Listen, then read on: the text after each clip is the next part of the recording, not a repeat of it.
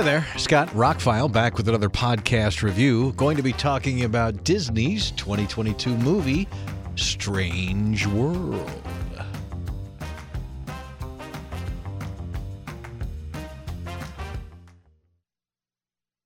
Movie got a theatrical release in November, got an early release on uh, Disney Plus in December.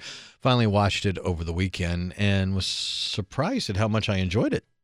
There you go. Um, I heard mixed things on this. Some of the reviews were good. It's sitting at about 72% on Rotten Tomatoes, but it only made $65 million at the box office. Hmm. In the post COVID world, that's not weird unless you're Tom Cruise. I think now watching the movie and have watched the film, some of the criticisms leveled at it were just to be mean. Um, I read one review I'll talk about in a minute. Uh, that's just so off left field. They're just wanting to pick on the movie because they want to pick on the movie, obviously. But if I had to place why the movie didn't do so well, it's that the marketing was terrible, absolutely horrifically bad. Like uh, I again with a lot of Disney movies and a lot of movies aimed at younger audiences, I don't pay a whole lot of attention to the hype. I don't watch every trailer that comes out or watch all the interviews with the voice actors or whatever. So this one I had seen a trailer and that was about it. And based on the trailer, I kind of wanted to see it, but what I saw in the trailer, what was described online, the Clades are a legendary family of explorers whose differences threaten to topple their latest and most crucial mission into uncharted and treacherous territory. Tells me nothing about what the movie's really about. The Clades, this family, first of all, are aliens, right? These are not, I mean, they look human, but we're not on Earth. This has nothing to do with Earth. It takes place on a strange planet in a strange part of the universe. We don't know if they colonized it, they're here, whatever. Um, so that's first up. I, I didn't understand that from the trailers at all. I thought this was a like a Space Family Robinson thing, and they crash land on a planet and they're going to explore. No, not what happens at all. Um, they live here. The father was a great explorer who separated from his kids because he wanted to go explore, and they found something and went back. And it's kind of that father whole dad situation going on. And but again, we're on an alien planet, and I don't know. That just kind of changes everything. The art style is amazing. The voice work was amazing. Most of the story was pretty great. This is based on old pulp and golden age type of stuff. If you're not familiar, obviously, like this one reviewer that I saw on Google is not familiar. This reviewer, I'll stop saying um, this person, Meadow, whatever, calling it the worst movie ever because the logo at the beginning copied Indiana Jones. That's just funny because Indiana Jones was copied from pulp and golden age novels itself. The, that was the idea of Indiana Jones. It was a, a, a homage to that kind of stuff. This is an homage to that same kind of stuff. It has nothing to do with Indiana Jones, although there is a little bit of uh, excitement that goes on.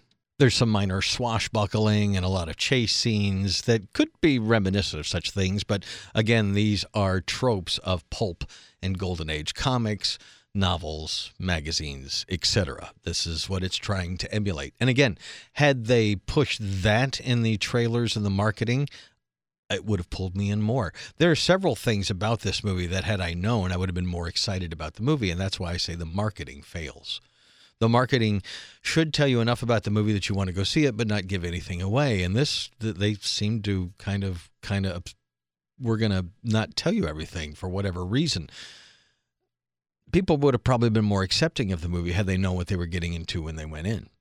Other than that, though, and and trying to make it very modern and all inclusive, which you not only have a, an interracial couple, but their son is gay. That's a whole list of things they got to work into the script right there.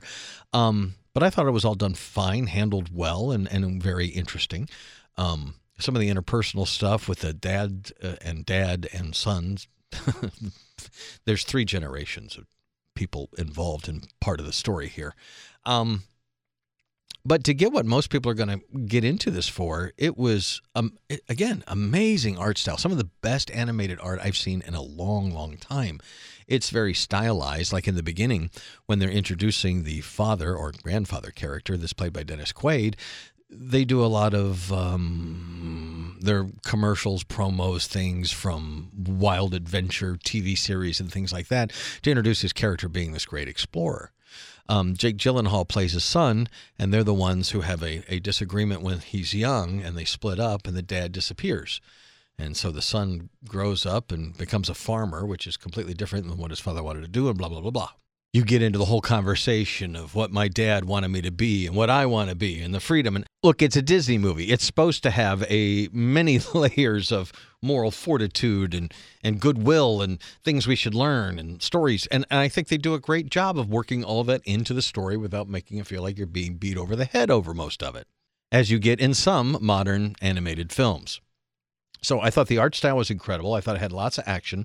It was a hair long, but I don't know what I'd take out. I think a good animated movie usually clocks in at 90 minutes or less. This was about an hour 47, almost an hour 50. And that, you know, but again, special effects. Um, a lot of people say with computer generated animation these days that, well, they just put it in the computer and it just does it. Uh, to do this level of animation took years. It, it, the characters are very stylized and the style they chose to me was very endearing, very, very cool, very cartoony almost. But again, they're not supposed to be real people. I mean, the Jake Gyllenhaal character really did kind of look like Jake Gyllenhaal. Not so much on the Dennis Quaid character, but anyway.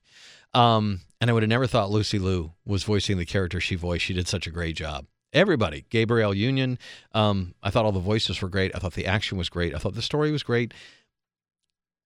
All in all, this is one I'd probably own. Um, streamed it in 4K. It only had 5.1, but it did have Dolby Vision. The colors were amazing. Obviously, it's an animated film, so there wasn't any film grain or anything like that. Um, I thought it was much better than than I had anticipated, and I will base that on the marketing. The marketing failed this movie.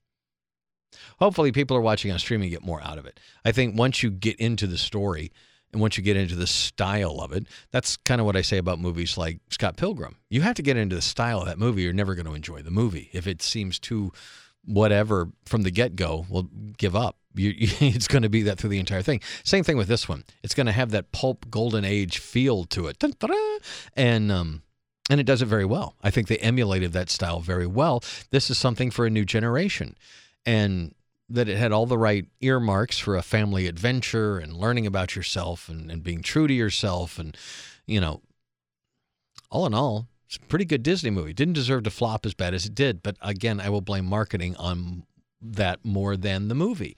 Now, there is a segment of audience out there who wants to pee on anything Disney does. And I don't get that because well, I grew up with Disney, and while they haven't made every single classic of, of all time, they've made some great classic movies, and they're a part of our vernacular when it comes to raising kids on decent entertainment values and such. I think it's a pretty good movie. Um, I enjoyed it as an adult. It kept me entertained, uh, plenty of eye candy, and I'll pick it up on 4K probably because I would watch it again. It was very entertaining.